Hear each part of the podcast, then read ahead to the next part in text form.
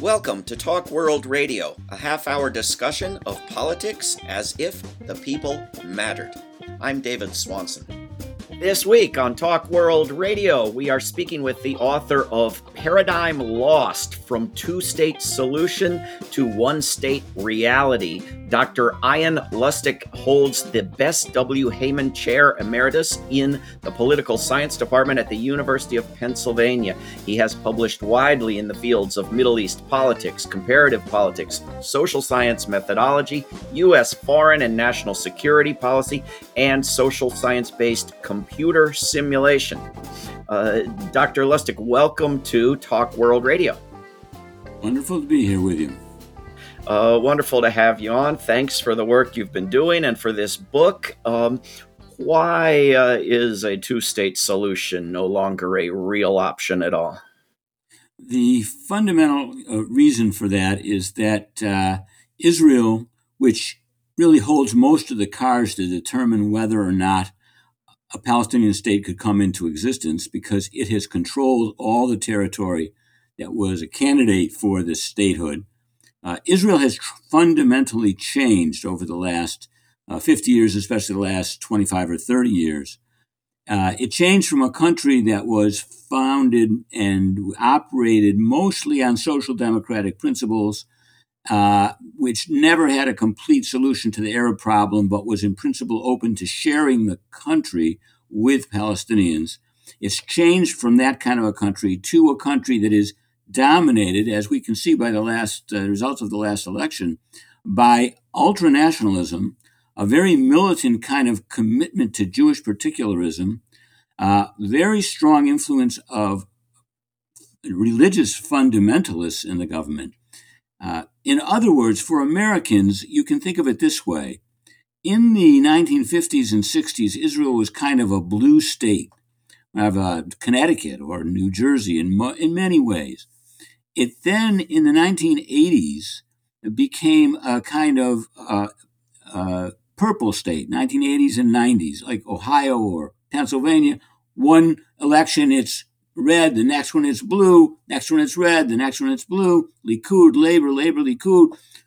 Divide the country, make peace with the Palestinians. No, annex it completely. Those are our enemies. We God gave us the whole land. No, back to negotiations. That was when it was a purple state. It's now deep red. It's Oklahoma. It's Idaho. It's Nebraska. Uh, now, it doesn't mean that it will always be deep red, but it is now, and you can imagine it'll take some time for Idaho or Nebraska or uh, uh, Oklahoma to shift into a different category. But that means that under the auspices of this state, all the territories that Israel actually rules are effectively part of the country. Uh, it, so if there is going to be someday a second state west of the Jordan, a Palestinian state in some pieces of territory, whether it's in Gaza or parts of the West Bank, the process of getting there will be a process of secession from Israel. It won't be a process of negotiating between an Israeli government and a separate Palestinian government that's a state on the way that's in territory not held by it, not uh, not a part of Israel. That's the big difference. And then there are, th- my book goes into three major uh, factors that produced that change. But the fundamental thing is that change occurred. I, I want to ask about those factors, uh, but I also want to sort of clarify exactly how good the good old days were um, because I actually loved every paragraph of this book except the very first one that I almost didn't get past hmm. because it seemed to celebrate or at least condone what, correct me if I'm wrong, was a vicious, murderous ethnic cleansing uh, that created Israel uh, and to sort of constrain all criticism to the actions of later decades. Uh, and uh, I, I was I was wrong. I hope in in that impression. Well, uh, I'm looking at the first paragraph to find out what it was that struck you that way. Uh, let let's share it together and take a look. Uh, Zionists saw more clearly than anyone else the catastrophe facing the Jews of Europe and the need for a refuge. Their campaign to transform all or most of Palestine into a Jewish state succeeded in 1948. The Israeli Palestinian conflict arose from that success and from two refusals. The first, when Israel refused to allow three quarters of a million Palestinians to return to their homes, created the Palestinian refugee problem, and ensured deep and continued challenges to its peace and security. Then I go into a second refusal after the 1967 war. But there's right. no question that I accept the fact that Israel, however you might value it or not value it, created in 1948, was created on the back of a massive act of ethnic cleansing. That was without without the displacement of three quarters of a million Palestinian Arabs during the war, there would have been an equal number of Arabs and Jews in the state that the UN created. And we would not have had not only the reality of a Jewish state, but even the, the kind of image cherished by many Zionists that there was between 1948 and 1967 a cozy Jewish democratic state that didn't discriminate. No, my first book, my dissertation was on Arabs in the Jewish state, Israel's control of a national minority. Uh, thanks to the expulsion, displacement, and exclusion of the Palestinian refugees, Israel had a minority starting in 1948 of about 15%, now 20% uh, Arabs. It would have had a minority of 40 to 45% had that not occurred. And Israel used a military government to rule those people. They formally had citizenship, but they were very constrained. What I'm now saying is that after 50, uh, well, after 75 years, we see that, that Arab population, not because any government in Israel ever intended it, become a crucial player in Israeli politics. No, uh, the, the, the reason there was a government until recently that was not as extreme as others is because it could only be formed by including Arabs within it. The reason we're looking at the possibility of an unprecedentedly, openly racist government being uh, arising in Israel is because Arabs are excluded from it. And now we see what's left of the Israeli left searching for ways to build an Arab Jewish party that effectively will not be Zionist. So what I am seeing is the transformation of uh, uh, Israel from a from a state that some could at least imagine as cozy, small, and Jewish into a large, non-democratic or partially democratic and a heterogeneous, multicultural state in which the battle is is over democratization. What will it take, and how long will it take for this new larger country that has as many or more Arabs in it and Jews to become democratic? Very good question. And, and can you be democratic and be devoted to a single religion? Uh, there's a well, uh, probably not, unless you do it in an extremely formalized way, as in Britain, where the Anglican Church is the official religion of Great Britain, but it has almost no meaning anymore for the lives of people in the country. Uh, the problem with trying to do that with Judaism or Islam is that there is no real separation of community, of ethnicity or nation and religion uh, when it comes to Jews, or for the most, for, in many respects, when it comes to Muslims. There's a sense of a political community that's deeply invested in the concept of the Jewish people or the Muslim Ummah that is not present, at least not in recent incarnations of Christianity, certainly not of the Anglicans.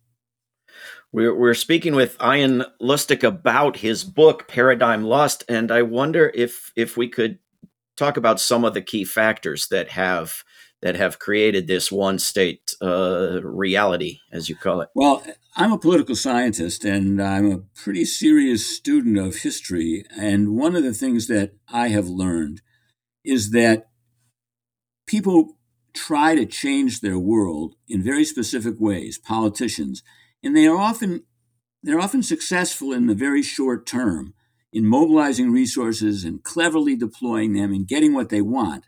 But if you back away and look at what the results of what they did, uh, uh, five or 15 or 25 years later, you find that whatever little purposes they secured are overwhelmed by the unintended consequences of those supposed victories, which often lead in the other direction. So, to take a very large example, the United States, uh, Lincoln, President Lincoln fought the Civil War to preserve a union. He never wanted uh, multiracial democracy. His, uh, insofar as he talked about what would be done with black slaves, they would go back to Europe. His main point was he was against miscegenation and s- slavery encouraged miscegenation. I mean, he was, we don't know completely what he really thought, but that's what he said he thought. But the result of a Union victory and the end of the occupation of the South was eventually, through Jim Crow, through a racist Democratic Party, eventually a situation where Democrats couldn't get elected without securing black votes, which helped them get, encourage them to protect voting rights for those that they never wanted in the country. Now, that kind of thing also explains how women get the vote, and there was never any plan uh, to do it, no agreement, no negotiations between uh, men and women to come finally come into a, an agreement. It was because some men wanted thought they could get women's support against other men, and women were demanding the vote. Uh, this is the unintended consequences of democracy. So, what do we see in Israel with respect to this? We see three things. One of them, uh, th- three of the factors that I discuss in the book. One is de facto annexation that the right in Israel has, from the 1967 on, sought to embed as many Jewish settlers in the West Bank and East Jerusalem and, uh, and Gaza and Golan as possible to make it impossible for any government to divide the country and to create a, a Palestinian state, a two state solution, or any kind of partition based solution. The result of that effort has been successful. There are 700,000 Jewish settlers over the old armistice line. Back in the 1970s and early 80s, when I first started working on this problem, people said that there was a point of no return if there would be 100,000 Jews over the line. Israel would never be able to leave. That would be end of the Palestinian state. And people said that all across, right wingers, left wingers. That was 100,000. It's now 700,000. And we will ask, hopefully, we'll have time to talk about why do some Israelis still pretend, still talk about it as if that doesn't matter. But we have to do it. We have to get a state fast because pretty soon it'll be too late. But they, this is exactly what they were saying 50 uh, in, in 1980. So that was the unintended consequence of successful de facto annexation is to have a country with Actually, there are now more Arabs between the river and the sea than Jews. There are also half a million non Jewish non Arabs. So it's a complicated cultural landscape now. And when you have that kind of complexity, eventually, even a partial democracy produces the unintended consequences of drawing in the previously excluded. That's why Arabs are now have political parties and actually have been in the government and are so considered so important in Israeli politics when in the 1950s, 60s, 70s they were ignored. They were mani- completely manipulated. Nobody even polled their opinions in opinion polls. So that's one item. Another factor is the Holocaust. It's not so much the Holocaust, the destruction of six million Jews, but the way it has been publicly remembered in Israel.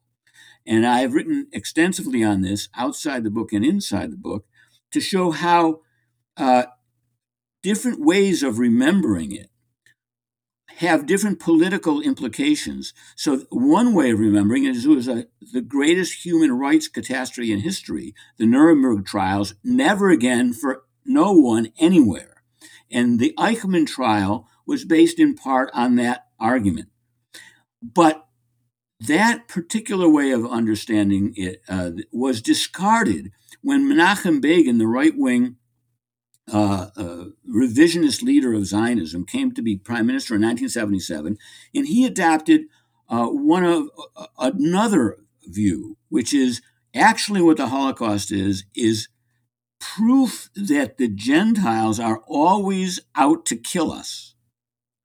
And no matter where you look, and no matter what it may seem, deep down they're ready to kill us.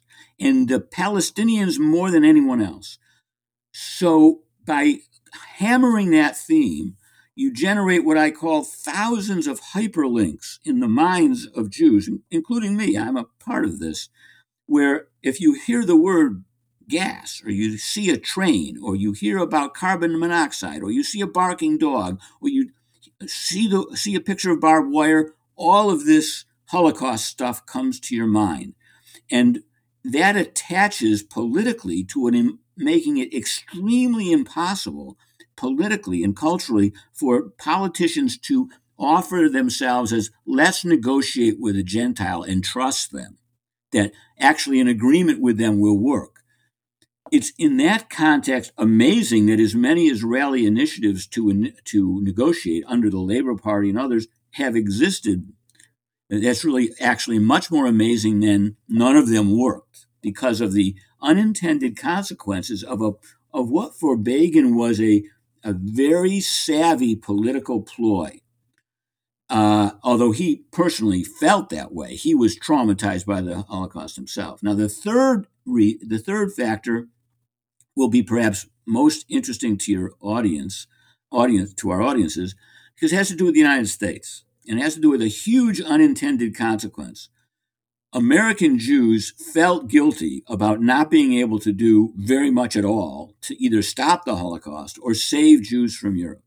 When Israel was created, they essentially made a deal with Ben Gurion saying, Don't, we will not move to Israel, and you will not keep telling us we have to move. And in return, we will give you money and political support. And so they founded the, what the Israel Lobby, incarnated mainly by an organization called AIPAC, American Israel Public Affairs Committee. And in the context of American politics, the particular way the founding fathers set up our government, a single issue movement that's only devoted to one thing, to Israel's interest, and to whatever the government of Israel says, AIPAC was able to achieve more power than any lobby in the United States, except perhaps the NRA or AARP, and probably more. Uh, what that meant is that successive American governments, and I was in the government in the Carter administration, who wanted to pressure Israel, starting back with Nixon, wanted to pressure Israel toward a sensible agreement before it, were, uh, it was too late with the Arabs, were prevented from doing so because their domestic advisors always said if you do this, you will lose crucial support in the Congress and probably lose the election. And since no one really voted in for their congressman because they wanted to pressure Israel, Carter, Ford, Nixon, uh, uh, Obama, even in his second term, uh, the Bush uh, Bushes all backed away from things that they wanted to do. What was the re- unintended result of this? From AIPAC's point of view, they had secured an amazing victory. Israel's friends were always in charge, and uh, from in Israel's point of view, the right wing thought, well, there's nothing easier than manipulating the United States. That's actually a quote in the book. But what was the unintended result was that Israeli politicians that could have won elections based on the idea that we have a moderate, pragmatic way to solve the Arab Israeli conflict, and the United States will support us. And if we don't do it, the United States will pressure us, so we'll lose more. There, they were always shown to be wrong. Shulamit Aloni, Yossi Sarid, Chaim Ramon, all of these wonderful politicians flushed down the political toilet because the United States uh, uh, ended up producing a cocoon around Israeli democracy that made it impossible for Israelis to feel the future consequences of their uh, extreme positions that they took on settlement and toward the Arabs. So that unintended consequence of AIPAC's success was to make Israel, to deflect it into a very right wing incarnation of itself, much more right wing and extreme than it would have been had AIPAC not been as successful as it was. I just finished this with one point, which will be striking. There are two. There are two issues in international politics, and only two, where the United States for 50 years has been three to four uh, uh, degrees of separate uh, uh, distributions away from the, the norm, away from the international norm, way over to the side. What are they?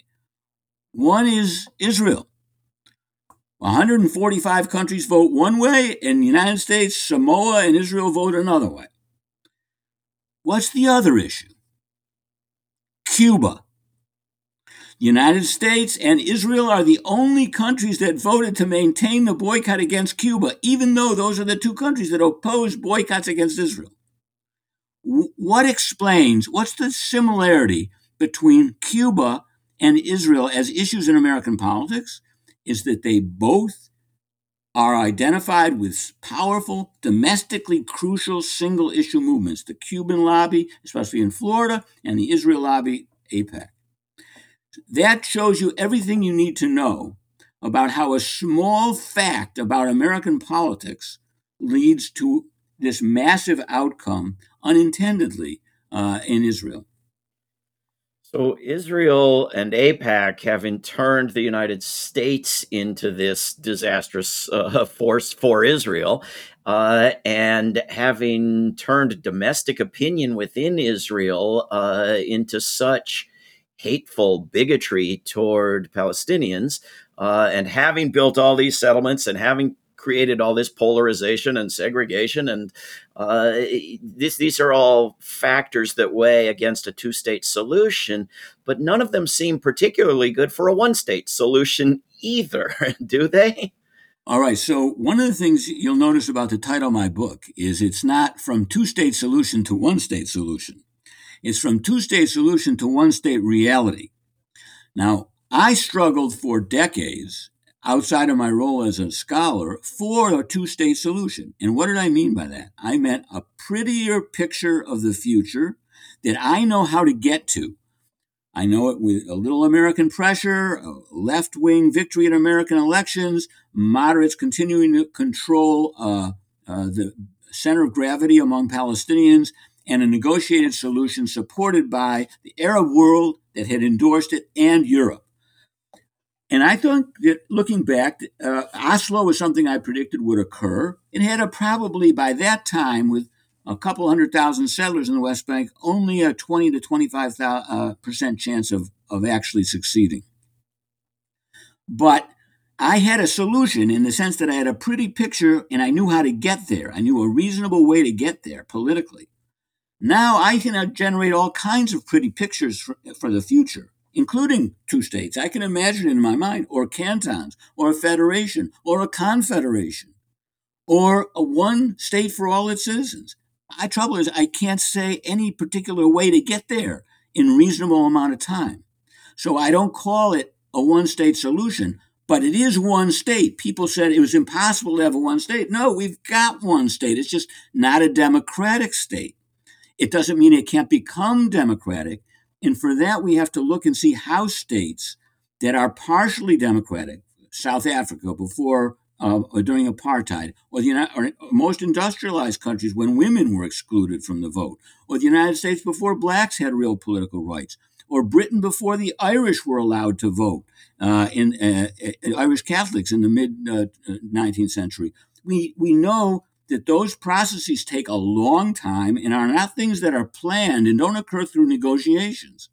So we have a one state reality that incubates new possibilities. There are also very bad possibilities it incubates. We've seen in all the countries I mentioned horrible oppression, sustained coercion, violence, slavery, and so on. But now, hopefully, we're living in a world which, for all the struggles of uh, with authoritarian populism, liberal democratic norms can win out internationally. And if they do, Israel will be living in a world which, over the decades, it will find very difficult to resist uh, the principles of democracy from working inside itself. I, we've got a few minutes left. Uh, Ian Lustick, uh, correct me if I'm wrong, but a big part of finally getting some civil rights in the United States was nonviolent activism. Uh, and a big part of women getting the right to vote was women chaining themselves to the White House fence and starving themselves in prisons and being force fed. And so, what, assuming that, that, that a one state solution is just ever so conceivable. Uh, what should we be doing and what should we not be doing?